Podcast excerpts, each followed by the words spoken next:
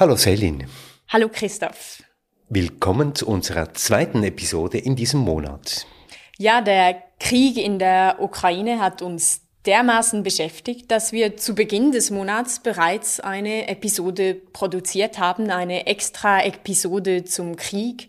Wer diese Episode, es war Episode 29, verpasst hat, findet sie auf unserer Webseite und allen gängigen Podcast-Plattformen. Christoph, du hast dafür mit dem Energieökonomen Rudolf Rechsteiner gesprochen. Genau, Rudolf Rechsteiner hat uns unter anderem erklärt, wie die Schweiz eben abhängig ist von Gas, auch von russischem Gas, weil wie ganz Europa auch die Schweiz natürlich auf russisches Gas gesetzt hat. Und er hat auch erklärt in dieser Episode oder erklärt in dieser Episode, wie man eben ganz schnell auf die Umstellung auf erneuerbare Energien kommen könnte. Und natürlich haben wir auch darüber geredet, dass dieser sinnlose, furchtbare Krieg eben auch mit sehr viel Geld aus fossilen Energien finanziert wird.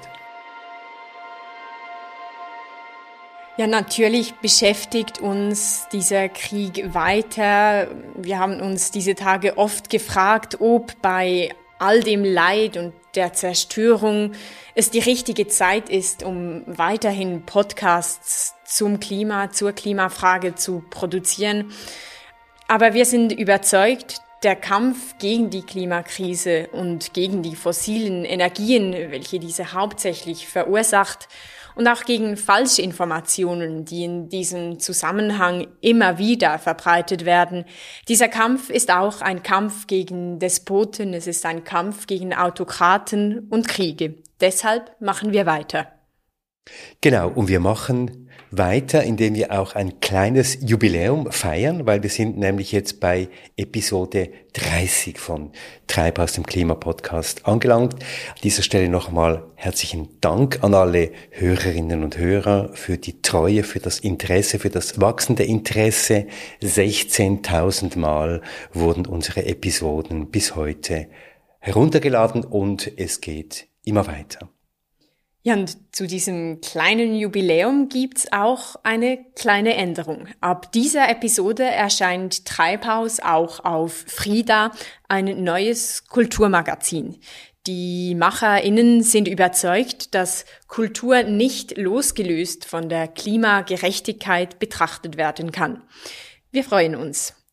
Geht auf die Webseite fridamagazin.ch und schaut euch um. Treibhaus der Klimapodcast mit Selin Elba und Christoph Keller.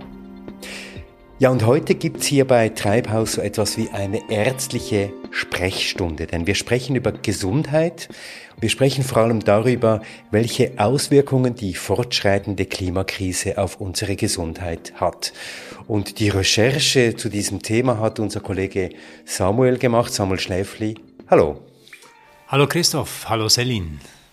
Hallo Samuel, du hast dich ja in den vergangenen Monaten intensiv mit dem Konzept der One Health beschäftigt, also einer Gesundheit, die Mensch, Tier und Umwelt zusammendenkt.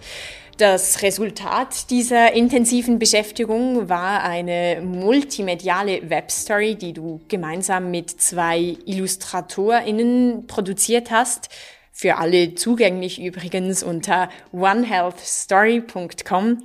Warum One Health? Die klassische Medizin tut ja oft so, als stünde der Mensch alleine in der Welt, als wäre er komplett autark, von seiner Umwelt komplett unabhängig. Entsprechend wird Gesundheit meist nur als ein Zusammenspiel von physischen und psychischen Funktionen gedacht. Sehr oft betreibt die klassische Medizin also nur Symptombekämpfung mit Pillen, Therapien, Impfungen. Sie geht den Krankheiten nicht auf den Grund. Das Konzept der One Health oder auch Planetary Health genannt, äh, denkt Gesundheit weiter. Denn diese entsteht in Abhängigkeit mit unserer Umwelt, der Luft, die wir atmen, dem Wasser, das wir trinken, der Landwirtschaft, die uns ernährt und den Früchten und Gemüsen, die wir essen. Das heißt, tragen wir Sorge zu unserer Umwelt, tragen wir eben auch Sorge zu unserer Gesundheit. Und damit sind wir beim Thema unseres Podcasts, nämlich bei der Klimakrise. Ja, die Klimakrise ist nämlich auch eine Gesundheitskrise. Das sage nicht ich, das sagt The Lancet, die wohl renommierteste medizinische Fachzeitschrift. Sie hat 2016 mit 35 Partnerorganisationen den Lancet Countdown gegründet. In jährlichen wissenschaftlichen Reports geht sie den Abhängigkeiten von Klimakrise und Gesundheit auf den Grund. Und sie setzt sich dafür ein, dass die Stimme von Gesundheitsexpertinnen in der Klimadebatte gehört wird.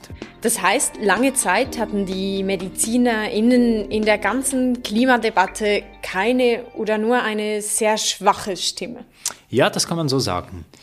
Das hat sich aber ein bisschen geändert in den letzten Jahren, als klar wurde, was auch in den wissenschaftlichen Reports von Lancet Countdown steht, zum Beispiel, dass sich Krankheiten wie Dengue, Malaria und Cholera weltweit ausbreiten, weil die Bedingungen dafür durch die globale Erhitzung immer besser werden. Oder dass 2020 19 Prozent der globalen Landflächen von extremer Dürre betroffen war, was natürlich dazu führt, dass Millionen von Menschen zu wenig Nahrung und Wasser haben, mit entsprechend katastrophalen Folgen für ihre Gesundheit aber auch, dass die ungenügenden Maßnahmen gegen die Klimakrise die Kosten für die Gesundheitssysteme weltweit stark in die Höhe treiben werden. Ja, und jetzt war ja Gesundheit auch im zweiten Teil des sechsten Sachstandsberichts des IPCCs, der vor wenigen Wochen erschien, ein wichtiges, ein zentrales Thema. Ich habe die Berichterstattung zu diesem Sachstandsbericht mitverfolgt, hatte aber nicht den Eindruck, dass dieser Punkt, dieser Aspekt der Gesundheit jetzt besonders im Zentrum stehen würde. Ja, da hast du natürlich absolut recht. Ja. Dies obschon die Erkenntnisse eigentlich ziemlich brisant sind. Äh, nämlich steht da drin zum Beispiel, dass es in der Forschung so gut wie keine Unsicherheiten mehr darüber gibt, dass die globale Erhitzung unsere Gesundheit weltweit negativ beeinflusst, sowohl körperlich wie auch psychisch. Stichwort Climate Anxiety. Climate Anxiety, sag mal, das heißt so etwas wie psychische Beschwerden, die man hat aus Angst vor der Klimakrise. Exakt. Und im IPCC-Report steht auch, dass neue Infektionskrankheiten zunehmen werden, die ihren Ursprung in Nahrungsmitteln, in Wasser oder in zoonotischen Übersprüngen vom Tier auf den Menschen haben. Eine solche Zoonose war übrigens laut aktuellen Studien auch mit allergrößter Wahrscheinlichkeit die Ursache für die andauernde Covid-19-Krise. Solche Krankheiten breiten sich immer weiter und in immer neuen Regionen aus. Ja, und das heißt, dass zusätzlich zur Zerstörung, die die Klimakrise durch zunehmende Extremwetter, wie wir sie zum Beispiel letzten Sommer gesehen haben, verursacht, Zusätzlich zu dem kommen gleichzeitig auch neue Erreger hinzu, die uns krank machen oder im schlimmsten Fall sogar töten. Ja, denn laut der Weltgesundheitsorganisation WHO ist die Klimakrise die größte Gefahr für unsere Gesundheit und unsere Gesundheitssysteme überhaupt. Größer noch als HIV-Aids, woran jährlich noch immer fast 700.000 Menschen sterben. Auch größer als Diabetes mit rund 1,5 Millionen Toten jährlich. Die Gesundheitsexpertinnen der WHO reden in einem Bericht von 2021 deshalb auch Klartext. Dort steht, The burning of fossil fuels is killing us. Das sind drastische Worte und es ist insofern auch nicht verwunderlich, dass das Thema Gesundheit auch an der Klimakonferenz in Glasgow letzten November ein wichtiges Thema war. Du warst ja dort, Samuel, und hast die Diskussionen mitverfolgt. Was wurde denn da in Sachen Gesundheit diskutiert? Ja, ich kann mich noch erinnern, in Glasgow äh, unter den Demonstranten und Demonstrantinnen auf der Straße waren auch ganz viele immer wieder in weißen Kitteln unterwegs. Also es war auch offensichtlich, selbst in den Straßen, dass äh, das Thema Gesundheit in der ganzen Klimadebatte angekommen ist. Und kurz vor Konferenzbeginn haben 300 Organisationen, die rund 45 Millionen Ärztinnen und Ärzte und Medizinfachleute aus der ganzen Welt vertreten, einen offenen Brief an Politikerinnen und Delegationen geschickt mit dem dringenden Aufruf, mehr gegen die Klimakrise zu tun. ihre Forderung im Schreiben, die globale Erhitzung auf 1,5 Grad zu reduzieren, um eine, ich zitiere, Gesundheitskatastrophe zu verhindern. 45 Millionen Ärztinnen und Medizinfachleute haben diese Forderung gestellt. Trotzdem aber eine Forderung, auf die die Politikerinnen und Politiker nicht eingegangen sind, das ist heute klar. Letztes Jahr ist der weltweite CO2-Ausstoß laut Internationaler Energieagentur auf ein Allzeithoch gestiegen. Um sechs Prozent stiegen die Emissionen gegenüber 2020 an. Um sechs Prozent. Weil die Weltwirtschaft weiter brummt und unter anderem, weil China wieder vermehrt auf Kohlekraftwerke setzt. Ja, die fossilen Energien und die dadurch verursachten CO2-Emissionen haben direkte Konsequenzen auf unsere Gesundheit. Die Zahl hitzebedingter Todesfälle bei über 65-Jährigen hat sich innerhalb 18 Jahren weltweit fast verdoppelt, von 150.000 im Jahr 2000 zu fast 300.000 im Jahr 2018. Ja, und einmal mehr erinnern wir in diesem Zusammenhang an die Klage der Klimaseniorinnen, die Klimaseniorinnen, die ja genau mit diesem Argument angetreten sind und vor sämtlichen Instanzen in der Schweiz abgeblitzt sind, mit dem Anliegen, dass die Eidgenossenschaft eben mehr tun soll für den Schutz der Gesundheit, insbesondere älterer Menschen und das heißt auch rapide, schnell, effiziente Klimaschutzmaßnahmen ergreifen soll. Die Klage ist immer noch in Straßburg am Europäischen Gerichtshof für Menschenrechte hängig. Samuel, du hast für diese Episode mit Sophie Gepp über den Zusammenhang zwischen der Klimakrise und unserer Gesundheit gesprochen. Sophie Gepp hat an der London School of Hygiene and Tropical Medicine Public Health studiert und schreibt derzeit an der ersten Professur für Klima und Gesundheit an der Charité in Berlin ihre medizinische Doktorarbeit. Neben ihrer akademischen Arbeit kämpft sie auch als Aktivistin für mehr Klimagerechtigkeit bei Health for Future und der Deutschen Allianz Klima und Gesundheit. Samuel, du wolltest von Sophie Gepp als erstes wissen, wo sich die Auswirkungen der Klimakrise auf unsere Gesundheit heute bereits am deutlichsten zeigen. Die Klimakrise wirkt sich jetzt schon heute und eigentlich in jeder Region der Welt schon auf die Gesundheit aus. Ähm, in Deutschland zum Beispiel ähm, ist Hitze ein sehr großes Thema. Also Hitzewellen ähm, haben Auswirkungen auf äh, Menschen mit Herz-Kreislauf-Erkrankungen, Menschen mit Atemwegsbeschwerden, aber eben sorgen auch für Hitze, Stress und Hitze, Kollaps und Dehydrierung. Gleichzeitig haben wir eben auch die direkten Auswirkungen von Extremwetterereignissen wie zum Beispiel Fluten und Stürmen mit äh, Auswirkungen wie Verletzungen, äh, Todesfälle, die äh, psychische Auswirkungen auch haben, aber eben auch Auswirkungen auf das Gesundheitssystem und der, das, die Möglichkeit, das Gesundheitssystem darauf zu reagieren, also wenn zum Beispiel Gesundheitseinrichtungen auch zerstört werden. Es gibt auch ähm, Auswirkungen der Luftverschmutzung, die jetzt natürlich nicht direkt Klimawandelfolge ist, aber ähm, in der in den der gemeinsamen Ursache der Verbrennung von fossilen Energien ähm, begründet ist. Und Luftverschmutzung verschlimmert Asthma und andere Atemwegserkrankungen und ähm, auch vorbestehende Herz-Kreislauf-Erkrankungen und erhöht ähm, ja das Risiko für diese äh, Patientinnen und Patienten und sorgt auch weltweit für sieben Millionen vorzeitige Todesfälle äh, jährlich laut äh, Weltgesundheitsorganisation. Und eine andere ähm, Auswirkung ist eben auch, dass durch die Veränderung von äh, Klimabedingungen sich auch die Ausbreitungsgebiete für ähm, Tiere und ähm, äh, Erreger verändern kann. Also zum Beispiel ähm, für äh, Krankheiten wie Malaria oder Denguefieber das liegt einerseits, da, einerseits daran, dass diese Tiere dann plötzlich in Bereichen leben konnten, wo sie vorher nicht leben konnten, oder aber auch, dass der Erreger innerhalb dieses Tiers sich in bestimmten Temperaturbereichen oder unter bestimmten Bedingungen äh, besser vermehren kann und dann plötzlich äh, die Bedingungen eben durch diese Klimaveränderung optimal sind und dann wir veränderte Ausbreitungsmuster haben. Also wir sehen ganz direkte, zusammenfassend sehen wir ganz direkte Auswirkungen, äh, Stürme, Verletzungen etc., aber eben auch diese ganzen ähm, indirekten Folgen, ähm, die dann auf die Gesundheit wieder wirken äh, und natürlich eben auch davon abhängen, wie soziale Faktoren die äh, verstärken oder abmildern.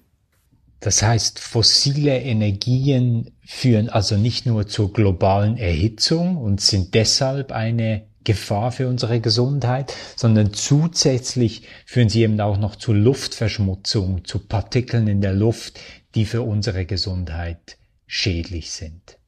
Genau, das heißt gleichzeitig, äh, wenn wir verbrennen, schaden wir nicht nur irgendwie dem Klima, sondern auch unserer Gesundheit. Und das sind häufig, es wird häufig auch ähm, Luftverschmutzung als der stille Killer genannt, weil es eben nicht so sichtbar ist, wie zum Beispiel die Folgen einer Flut, aber es ist trotzdem ein sehr großes Gesundheitsproblem und da hätten wir auch die Möglichkeit quasi eine Win-Win-Situation zu schaffen mit dem Ausstieg aus fossilen Energien ähm, und ähm, eben gleichzeitig Gesundheitsfolgen und Klimafolgen zu stoppen und indem wir auf erneuerbare Energien umsteigen. Sie forschen selbst an der ersten deutschen Gesundheitsprofessur, die eben Gesundheit und Klima zusammenbringt, eine Kooperation der Charité Berlin mit dem Potsdam Institut für Klimafolgenforschung. Und in Ihrer eigenen Forschung beschäftigen Sie sich ja mit den mittelfristigen und langfristigen Auswirkungen von Extremwetterereignissen auf die Gesundheit. Wie sehen diese Auswirkungen aus? Ja, also was wir uns anschauen oder was ich mir spezifisch anschaue, sind die Auswirkungen auf psychische Gesundheit und auf Ernährungssicherheit. Und ich weiß noch nicht, was rauskommt, deswegen kann ich das jetzt nicht sagen. Ähm, aber das ist ja eine, genau, eine sehr wichtige Frage, einfach sich zu überlegen, Extremwetterereignisse werden häufiger. Ähm, was hat das für Auswirkungen und dann im Umkehrschluss auch, was können wir tun, um diese Auf Auswirkungen abzupuffern. Also die Frage, die wir jetzt im Rahmen, äh, die ich im Rahmen meiner äh, medizinischen Doktorarbeit mir anschaue, ist, ob ähm, depressive Symptomatik ähm, stärker wird. Und da wäre natürlich die wichtige Frage, wie kann man dafür sorgen, dass das aufgefangen wird, weil wir werden diese Extremwetterereignisse haben ähm, und wir müssen das irgendwie auf, auffangen. Das Stichwort ist da immer so ein bisschen Resilienz von ähm, von Menschen und von Gesellschaften und Gesundheitssystemen erhöhen, also die einfach die Abschwächung der Folgen oder die Folgen irgendwie aufzufangen. Was mir aber wichtig ist, immer zu betonen, ist, dass wir auch, wir können uns nur begrenzt dann sowas anpassen. Also es ist ja auch eine Frage, ob alle fünf Jahre eine Flut kommt oder ob es jährlich ist. Das ist jetzt natürlich jährlich ist jetzt ein bisschen übertrieben, aber Sie, verstehen, was Sie meinen, äh, was ich meine. Dass also wie häufig ist es bedingt ja auch, wie gut man sich daran anpassen kann oder wie katastrophal sind die einzelnen Fluten.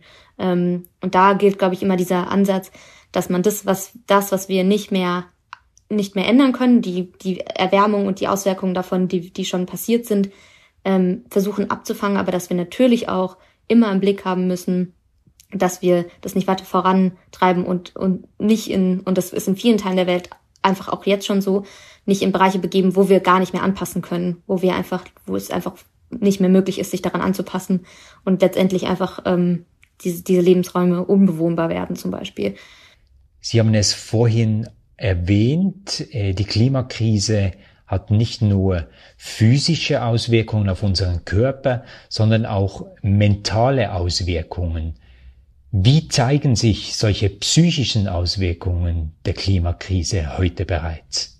Ich glaube, eine Sache, die auch wichtig ist zu erwähnen, ist, dass es viel, ja auch so genannt, also in letzter Zeit ähm, sehr deutlich wurde, dass es viele junge Menschen auch zunehmend psychisch belastet eben die wahrnehmen, was für eine wahnsinnige Krise das ist und ähm, auch die unzureichende Antwort von Regierungen darauf wahrnehmen und wie das deren ähm, mentale Gesundheit belastet. Also was ja eigentlich im Prinzip keine pathologische Reaktion ist. Das ist eine sehr große Krise und es ist sehr angebracht, sich da sehr viel Sorgen zu machen und auch, dass es einen ähm, Angst macht und, und ähm, ähm, die psychische Gesundheit betrifft. Und da ist immer wichtig zu betonen, dass, glaube ich, nicht nur eben diese Auswirkungen dieser Krise, sondern auch die, das nicht adäquate Handeln von Regierungen darauf ähm, ein Grund für, für die Symptomatik ist. Also das wird häufig ähm, Eco-Anxiety genannt. Richard Horton, der Chefredaktor des Magazin The Lancet, hat im Rahmen der Covid-Pandemie von einer Syndemie gesprochen, also von einer Gesundheitskrise, die vor allem Arme betrifft und die sehr stark von sozialen Faktoren abhängig ist. Wie sieht das bei der Klimakrise aus? Wer ist davon gesundheitlich am stärksten betroffen? Einerseits sind es natürlich wie bei der Medizin häufig sehr alte und sehr junge Menschen äh, oder auch äh, schwangere Personen zum Beispiel, also so ganz klassische, auch im medizinischen Bereich Risikogruppen. Aber wenn wir so den Blick ein bisschen Raum rauszoomen, dann sehen wir, dass da natürlich ähm, äh, zwischen globalen Norden und globalen Süden einfach ein totaler Unterschied ist, wie betroffen die, die Länder werden und zum Beispiel äh, Inselstaaten natürlich äh, total betroffen sind und dann eben auch die Menschen, die da drauf, äh, die dort leben. Ähm, auch so Extremwetterereignisse wie Dürren werden natürlich ähm, manche Länder viel, viel stärker treffen und die Leute, die dort leben, als, ähm, als andere. Und aber auch innerhalb von Gesellschaften sind manche Menschen einfach viel stärker davon betroffen. Also Menschen, die zum Beispiel draußen arbeiten in Hitzewellen, sind sehr, sehr stark betroffen von der Hitzewelle. Ähm, was Luftverschmutzung betrifft, sind häufig die Wohnungen an großen Straßen die billigeren. Das heißt, die Menschen, die einfach finanziell weniger Ressourcen haben, äh, sind auch stärker dann von Luftverschmutzung betroffen. Ähm, und häufig trifft es eben Leute, die schon aus ganz verschiedenen anderen Gründen ähm, irgendwie benachteiligt oder marginalisiert sind, eben stärker. Einerseits, weil sie vielleicht auch mehr ausgesetzt sind den Folgen, aber natürlich, weil sie auch weniger kompensieren können oder Möglichkeiten haben zum Ausweichen. Also in äh, Corona waren natürlich auch die Leute weniger betroffen, die irgendwie eine große Wohnung hatten und oder einen Balkon und etc. im Lockdown. Und ähnlich ist es auch mit der Klimakrise. Je weniger ich ausweichen und oder andere Optionen habe, desto mehr bin ich natürlich auch betroffen. Und das ist extrem ungerecht. Und das deswegen müssen wir da schauen, dass wir auch äh, Maßnahmen treffen, die eben so Ungerechtigkeiten im Blick haben und auch ausgleichen. Weil das sind häufig eben die Leute, die nicht den größten Fußabdruck haben, äh, sowohl global gesehen als auch innerhalb von Gesellschaften. Und da müssen wir einfach so Gerechtigkeit im Blick haben und das ausgleichen. Also sehr einfach vereinfacht ist, arme Menschen sterben früher, die Lebenserwartung für finanziell schwächer gestellte Menschen ist einfach geringer und das ist zutiefst ungerecht. Und ähm, das ist auch eben bei der Klimakrise eine Gruppe, die sehr viel deutlicher getroffen werden wird und das müssen wir irgendwie abfangen. Und was können wir gegen diese gesundheitliche Ungerechtigkeit tun? Wo sehen Sie allenfalls Lösungsansätze? Einmal würde ich sagen, also sehr, der, der Status quo ist ja sehr ungerecht. Das heißt, einfach nichts zu tun ist auf jeden Fall nicht die Lösung. Ähm, und auch eine wichtige Sache, um Ungerechtigkeit nicht noch mehr zu verschärfen, ist natürlich das 1,5 Grad Ziel einzuhalten und dafür zu sorgen, dass die Klimakrise nicht noch weiter voranschreitet. Ähm, ich würde sagen, gerade weil wir es einfach so gerne auch ähm, unterstreichen, im Bereich planetarer Gesundheit gibt es häufig so ähm, doppelte Gewinne oder sogenannte Co-Benefits. Also dass man sagt, wenn wir Städte fahrradfreundlich bauen, dann fahren mehr Menschen mit dem Fahrrad, die bewegen sich, das gut für die psychische und die physische Gesundheit. Gleichzeitig reduzieren wir die Luftverschmutzung ähm, und gleichzeitig stoßen wir aber natürlich auch weniger Treibhausgase aus. Ähm, also solche Maßnahmen, die so doppelte Gewinne haben, glaube ich, sind gute Ansatzpunkte und davon haben wir einfach auch viel noch nicht ausgeschöpft. Und wichtig ist mir dabei zu sagen, dass ich, dass ich bewusst sage, dass fahrradfreundliche Städte zu machen und nicht ähm, Leute sollen Fahrrad fahren, weil es sehr wichtig ist, dass wir uns anschauen, dass wir die Verhältnisse ändern und nicht nur immer wieder auf das individuelle Verhalten ähm, abziehen und dafür plädieren, dass es Menschen, obwohl die ganze Umwelt eigentlich so gebaut ist, dass Fahrradfahren äh, zum Beispiel gefährlich ist und ähm, wie häufig man beim Rechtsabbiegen zum Beispiel übersehen wird, ist ähm, wirklich erschreckend. Und dann zu sagen, ja, fahren Sie doch ein bisschen mehr Fahrrad, das ist gut für uns alle, ist nicht die Lösung. Das ist natürlich eine einfache Lösung, das kann man auch gut messen, aber letztendlich müssen wir äh, unsere Gesellschaft so transformieren, dass diese guten Lösungen für Gesundheit und für den Planeten quasi die einfachen Lösungen sind und dass das auch allen möglich ist. Und ich glaube, dass da haben wir echt noch viel, was wir ausschöpfen können. Das ist natürlich schwieriger als einfach eine Öffentlichkeitskampagne zum Fahrradfahren, aber das sind auf jeden Fall die besseren Lösungen, wenn wir einfach ähm, ganze Kontexte verändern und Lebenswelten gesund und klimafreundlich gestalten. Sie haben vorhin das Konzept der planetaren Gesundheit erwähnt. Können Sie uns erklären, was hinter diesem Begriff steckt? Was genau ist planetare Gesundheit? Vereinfacht gesagt geht es um die Gesundheit von Menschen, äh, Umwelt und Planeten und da ein gesundes Leben innerhalb der planetaren Grenzen möglich zu machen. Also wie können wir gesundes Leben fördern und gleichzeitig nicht planetare Grenzen überschreiten, was bedeuten würde, dass Gesundheit, gesundes Leben für die, in der Zukunft nicht mehr möglich ist.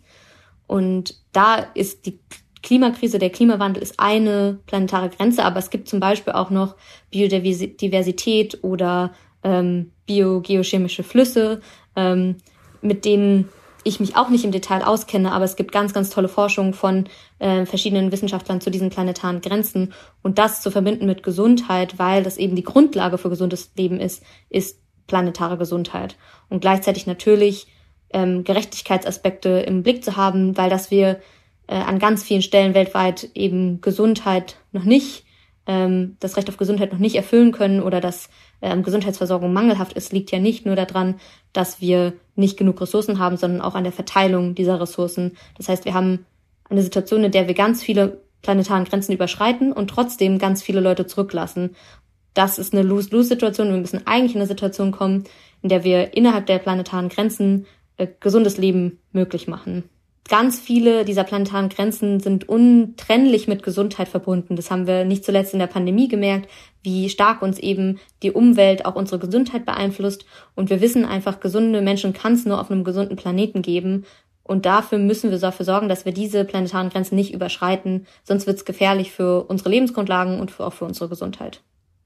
Das Konzept der planetaren Gesundheit zeigt also sehr schön die Abhängigkeiten auf zwischen unserer Gesundheit und ganz viel unterschiedlichen Teilsystemen in unserer Gesellschaft, Wirtschaft, in unserer Umwelt.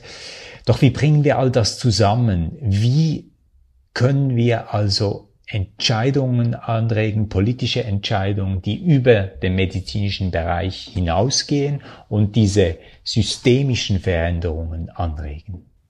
Es gibt so einen ganz schönen Begriff, der heißt Gesundheit in allen Politikbereichen, also Health in all Policies. Und der kommt daher, dass man häufig, wenn man an Gesundheit denkt, natürlich an Gesundheitssysteme denkt äh, und ans Krankenhäuser und an Ärztinnen und Ärzte und Pflegepersonal aber dass das, was Gesundheit eigentlich viel mehr beeinflusst und die Grundlage für Gesundheit ist, in ganz anderen Politikbereichen passiert, also im Finanzministerium, im äh, Verkehrsministerium, im Bereich Bauen ähm, und da immer wieder Gesundheit mitzudenken und Entscheidungen für Gesundheit und in dem Fall eben auch für fürs Klima, für planetare Gesundheit zu treffen, wäre, glaube ich, einfach unglaublich wichtig. Und es tut am Ende mehr für die Gesundheit als ähm, manchen neues Medikament. Nicht alle, es gibt natürlich äh, ähm, sehr, sehr wichtige Medikamente und das muss man auch nicht gegeneinander ausspielen, aber in Deutschland äh, und ähm, ist häufig diese ähm, dieser, Ein dieser Einfluss von anderen Politikbereichen und von Lebenswelten auf Gesundheit einfach noch nicht so wahrgenommen, weil es natürlich auch ähm, nicht so attraktiv ist wie, also es ist so sch schwer messbar und spürbar auch für Bürgerinnen und Bürger. Also ähm, man merkt, wenn man geheilt wurde und ist dankbar, aber wenn man nicht mal den Herzinfarkt bekommen hat, das kann man ja nicht spüren. Und das haben wir natürlich auch in der Pandemie gesehen, dass, dass es einfach schwierig ist, dass Prävention einfach immer nicht so attraktiv ist. Aber das wären wichtige Schritte, das zu integrieren in, in Politik, ja. Es braucht also konkrete politische Veränderungen in unserer Gesellschaft für mehr Klima und auch für mehr Gesundheitsschutz. Wie können denn solche konkreten Politiken ausschauen? Dinge, die gesundheitsschädlich und klimaschädlich sind, die wir mit staatlich subventionieren, einfach diese Subventionen abzuschaffen oder die Verhältnisse zu ändern. Also wir, wir finanzieren fossile Energien mit, wir finanzieren die Autos und die Straßen für andere Leute mit. Ähm, wir sorgen dafür, dass im Supermarkt die ungesunden Produkte auf Augenhöhe sind, die vielleicht auch noch klimaschädlich sind, weil sie höchst äh, ähm, verarbeitet sind. Also dass wir da ähm, auch Dinge, die wir machen, die wirklich nicht gut für Gesundheit sind oder ähm, und uns Klima sind, auch abschaffen und sagen, dass wir haben jetzt verstanden, das geht so nicht. Und das ist jetzt natürlich, ich sage das jetzt so einfach, mir ist schon klar, dass es da auch große Interessen daran gibt, dass dieser Status quo so bleibt. Und es gibt ja nicht umsonst diese Subventionen, da gibt es auf jeden Fall auch große Interessengruppen. Aber wenn wir uns ansehen, was für eine Riesenkrise wir da vor unseren Augen haben und wenn wir jetzt auch gemerkt haben nach der Corona-Krise, wie wichtig uns Gesundheit ist, dann müssen wir uns, glaube ich, da nochmal die Rahmenbedingungen, unter denen ähm, wir leben, ähm, anschauen. Jetzt im Normalfall sorgen wir uns ja alle sehr um unsere eigene Gesundheit. Könnte diese Sorge auch eine Chance sein für die Sensibilisierung einer breiten Öffentlichkeit für die Dringlichkeit von Maßnahmen gegen die Klimakrise? Sehen Sie da ein Potenzial?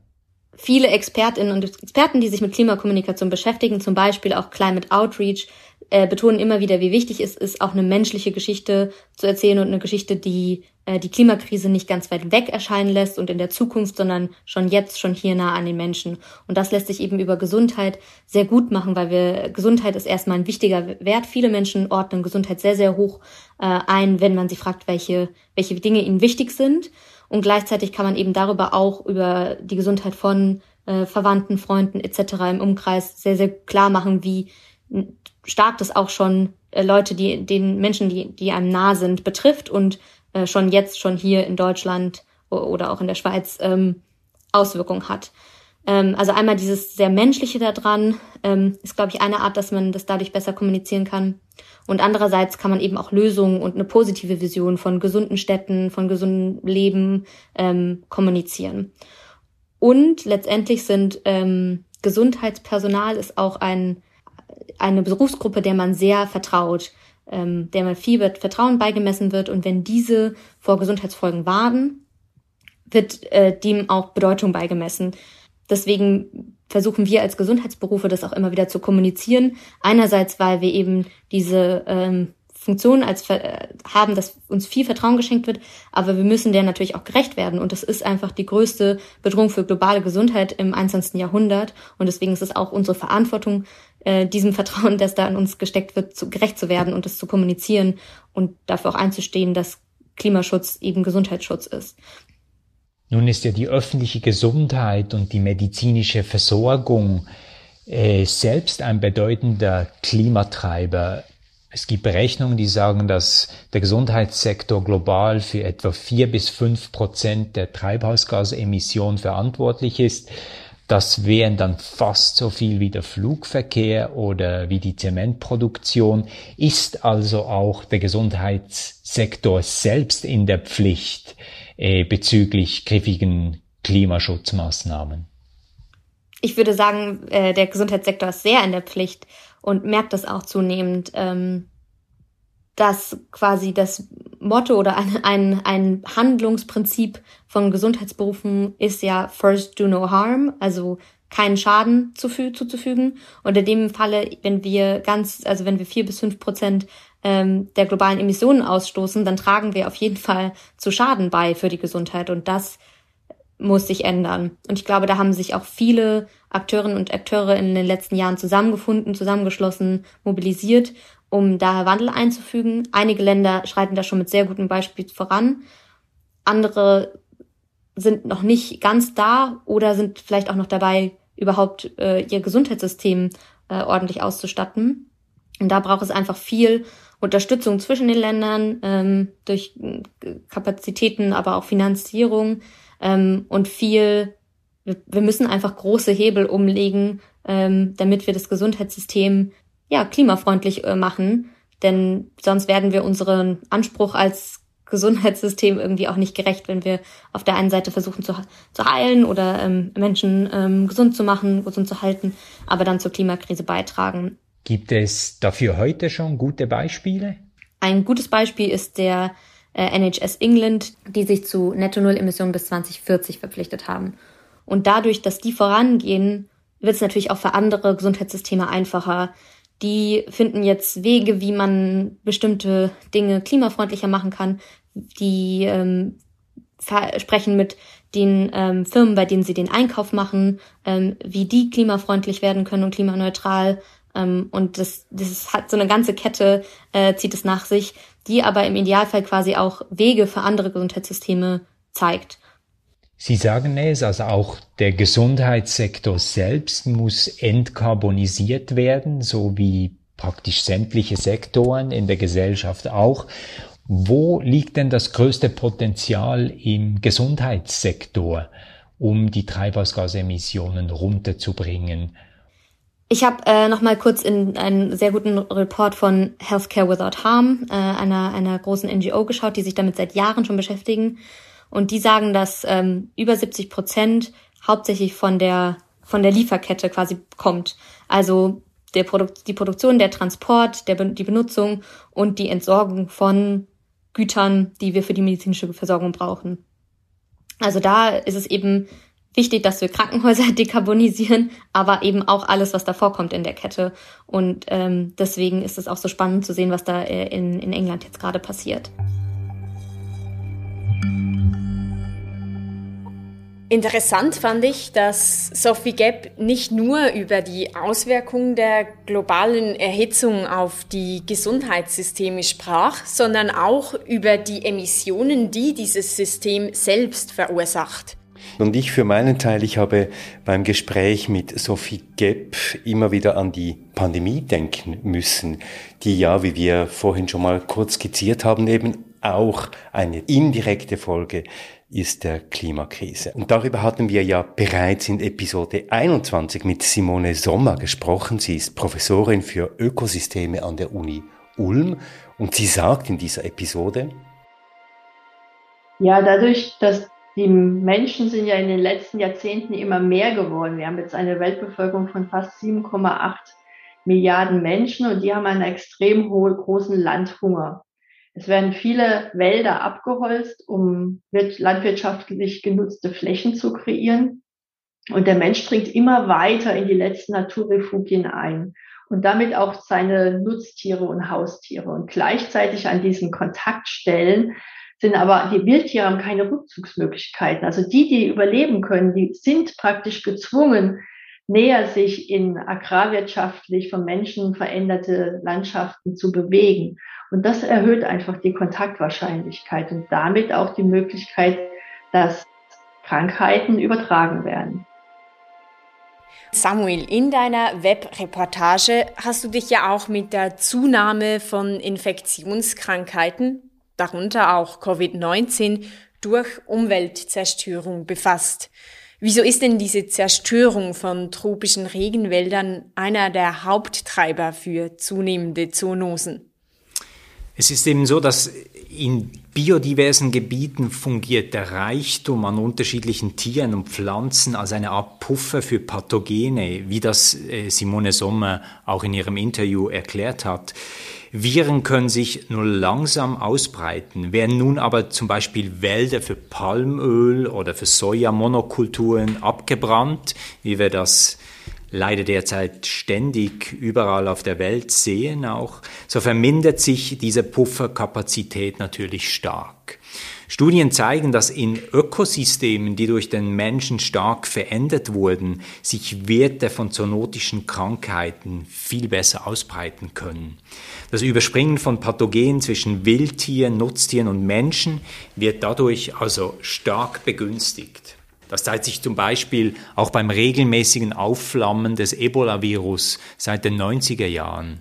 Die Ausbrüche betrafen meist Orte in Zentral- und Westafrika, wo zuvor große Waldrodungen stattgefunden hatten.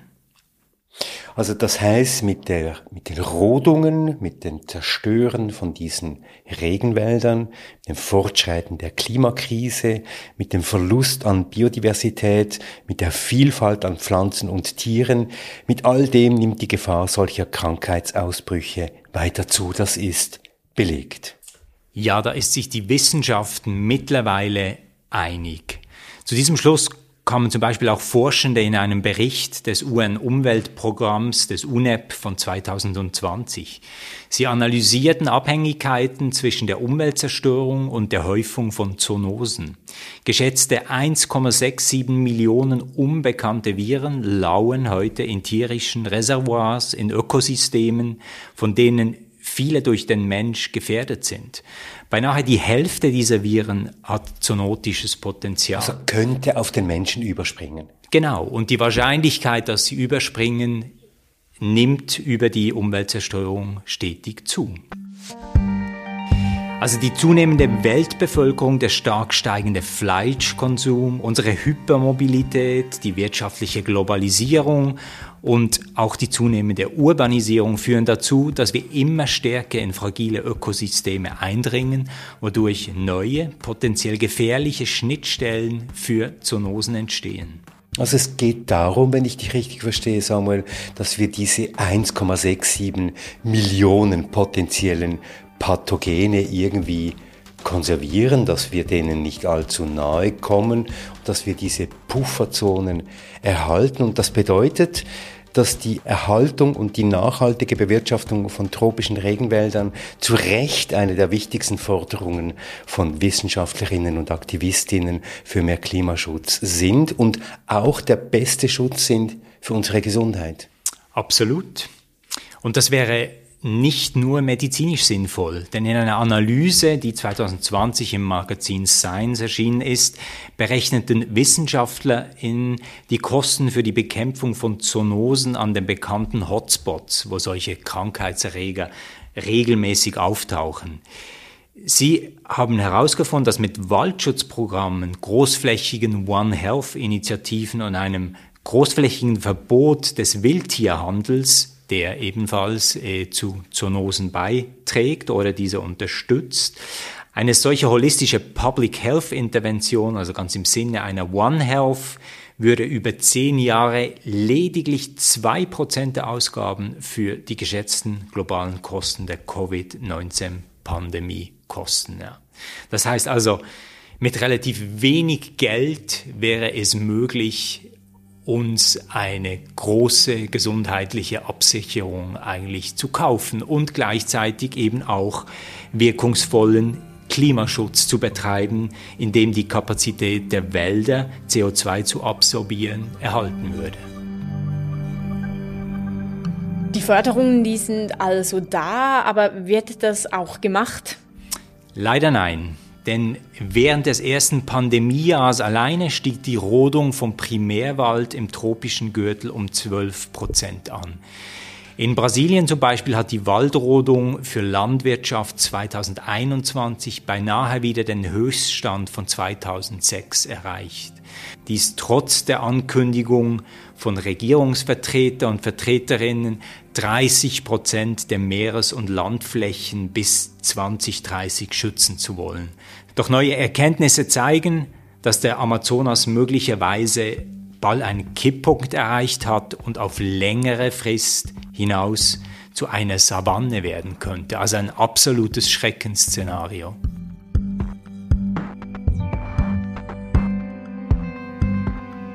Also wir haben es gehört, Samuel, der Schutz der Regenwälder wäre eine effektive Möglichkeit, um uns vor dem Ausbruch zunehmender Infektionskrankheiten zu schützen und zugleich wäre das eine wirkungsvolle Maßnahme gegen die globale Erhitzung. Aber das passiert nicht. Das hat, glaube ich, eben auch damit zu tun, dass eine solche One Health Perspektive auf unsere Gesundheit auch unsere gängige anthropozentrische Vorstellung von Gesundheit und Medizin fundamental in Frage stellt. Eine One Health oder eben Planetary Health Perspektive anerkennt nämlich, dass die uns umgebenden Ökosysteme und das Wohl der darin lebenden Tiere die Basis für sämtliches Leben auf Erden sind. Insofern ist jeder gerettete Baum, jede verhinderte Palmölplantage in biodiversen Gebieten, jeder vereitelte Handel mit Wildtieren und jeder geschlossene Wildtiermarkt für den Luxuskonsum auch ein Stück One Health und ein Beitrag für eine bessere Gesundheit.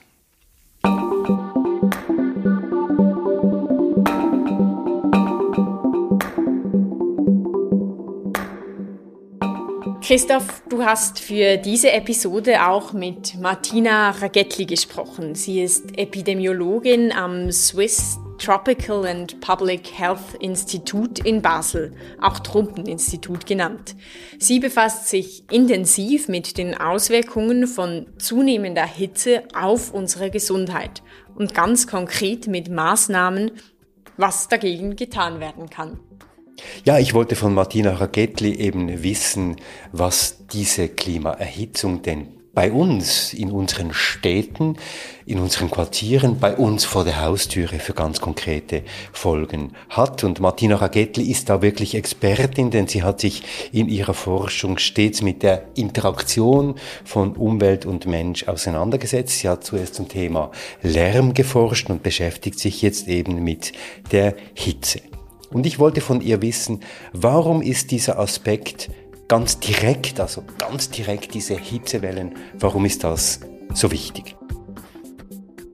Der One Health Ansatz, der basiert ja auf dem Verständnis, dass eben Gesundheit von Mensch und Tier äh, und Umwelt eng zusammenhängt. Also und eben genau, wenn jetzt sich eben die Umwelt verändert, kann dies eben auch äh, die Gesundheit verändern oder beeinflussen.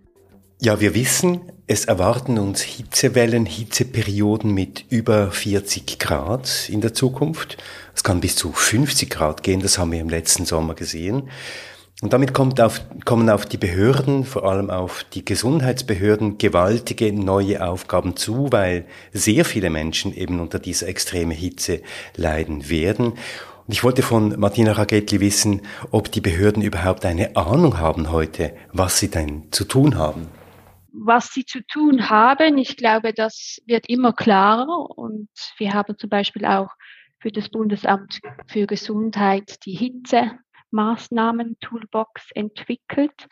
Das ist ein, ein Maßnahmenkatalog für all, vor allem für Gesundheitsbehörden.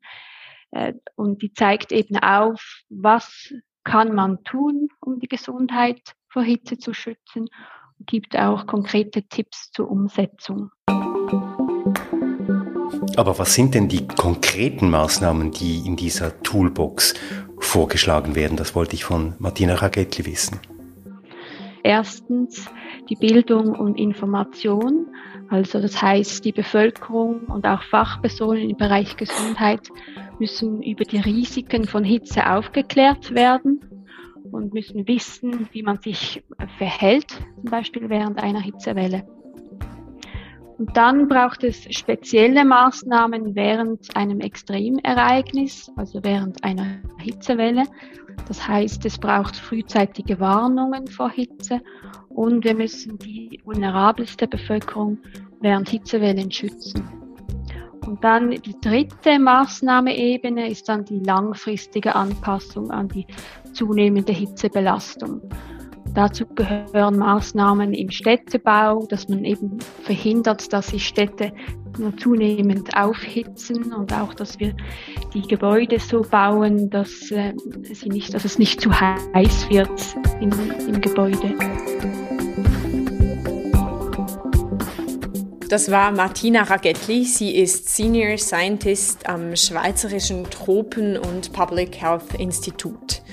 Wenn ich ihr zuhöre, heißt das auch, wir alle müssen in unserer Umwelt, da wo wir wohnen und leben, etwas tun für die Biodiversität. Genau, und da gibt es natürlich auch Beispiele, was wir tun können vor unserer Haustüre. Und da ist es, glaube ich, sehr einleuchtend, dass wir dafür kämpfen sollten, dass es eben mehr Bäume gibt in unseren Städten, in unseren Quartieren, dass es mehr Schatten gibt, dass es mehr Kühlung gibt. Es gibt auch eine Bewegung zur Einführung sogenannter Mikrowälder. Mikrowälder, das sind sehr kleine Wälder, die sind so ab 10 mal 10 Meter groß, enthalten eine riesige ähm, Biodiversität von lokalen Pflanzen und Bäumen, nehmen Wasser auf, bieten Schatten und bieten eben auch Lebensraum für ganz verschiedene Tiere, Insekten, Blumen und so weiter und so fort. Und dazu kommt natürlich die Notwendigkeit, Böden zu entsiegeln, Böden eben wieder durchlässig zu machen, das Konzept der sogenannten Schwammstadt, also dass Städte wieder Wasser aufnehmen können und dass nicht alles, was vom Himmel kommt, direkt in die Kanalisation abfließen muss. Und wenn ich dir so zuhöre, Christoph, dann kommt mir spontan ein Beispiel aus Äthiopien in den Sinn, aus Addis Abeba, ja, als ich vor ein paar Jahren dort war. Ich habe eine unserer Episode zur Stadtentwicklung schon mal davon erzählt. Da haben junge Leute vor Ort haben aus einer alten Müllkippe haben sie einen Stadtgarten entworfen, einen wunderbaren Stadtgarten. Ich glaube, man könnte sagen, so ein Mikrowald, wie eben von dem du jetzt gerade gesprochen hast.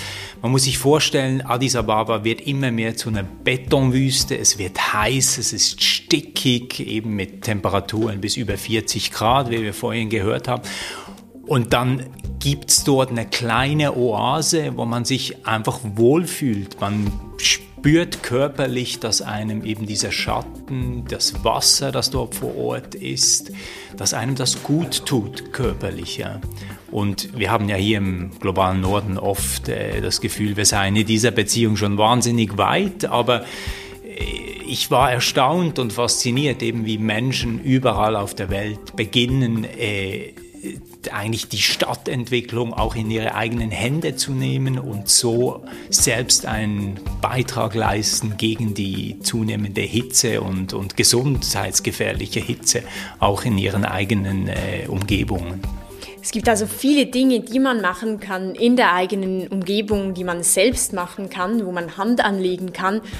Und zusätzlich, und das ist wichtig, muss und soll und kann man auch Behörden unter Druck setzen. Man kann sie darauf aufmerksam machen, man kann sich politisch einsetzen für mehr Biodiversität, für weniger Chemie in der Landwirtschaft, kann man sich engagieren. Es gibt tausende Dinge, die man machen kann, machen muss und machen soll.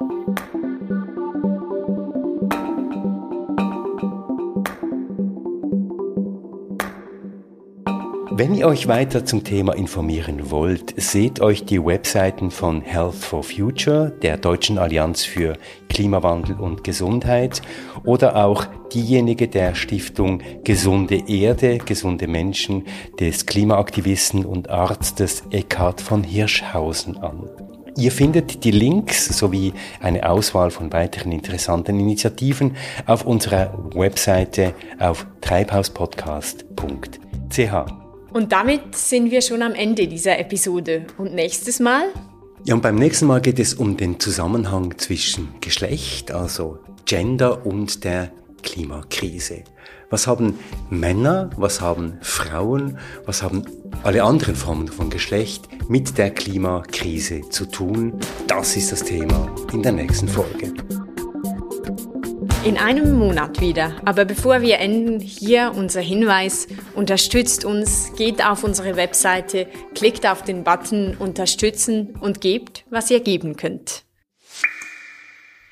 Treibhaus, der Klimapodcast, eine Produktion von Podcast Lab. In dieser Episode mit Recherchen von Samuel Schläfli, mit der Musik von Lukas Fretz und mit Selin Elber und Christoph Keller. Treibhaus ist zu finden auf unserer Website treibhauspodcast.ch. Treibhaus ist zu finden auf Spotify, auf Audible, auf Apple Podcast und wo auch immer ihr eure guten Podcast bezieht. Und wenn euch dieser Podcast gefällt, wenn ihr Anregungen habt, Kritik und Ideen, wir sagen es in jeder Episode, dann schreibt uns auf Facebook oder per Mail an mail at treibhauspodcast.ch und wenn ihr möchtet auch auf Instagram.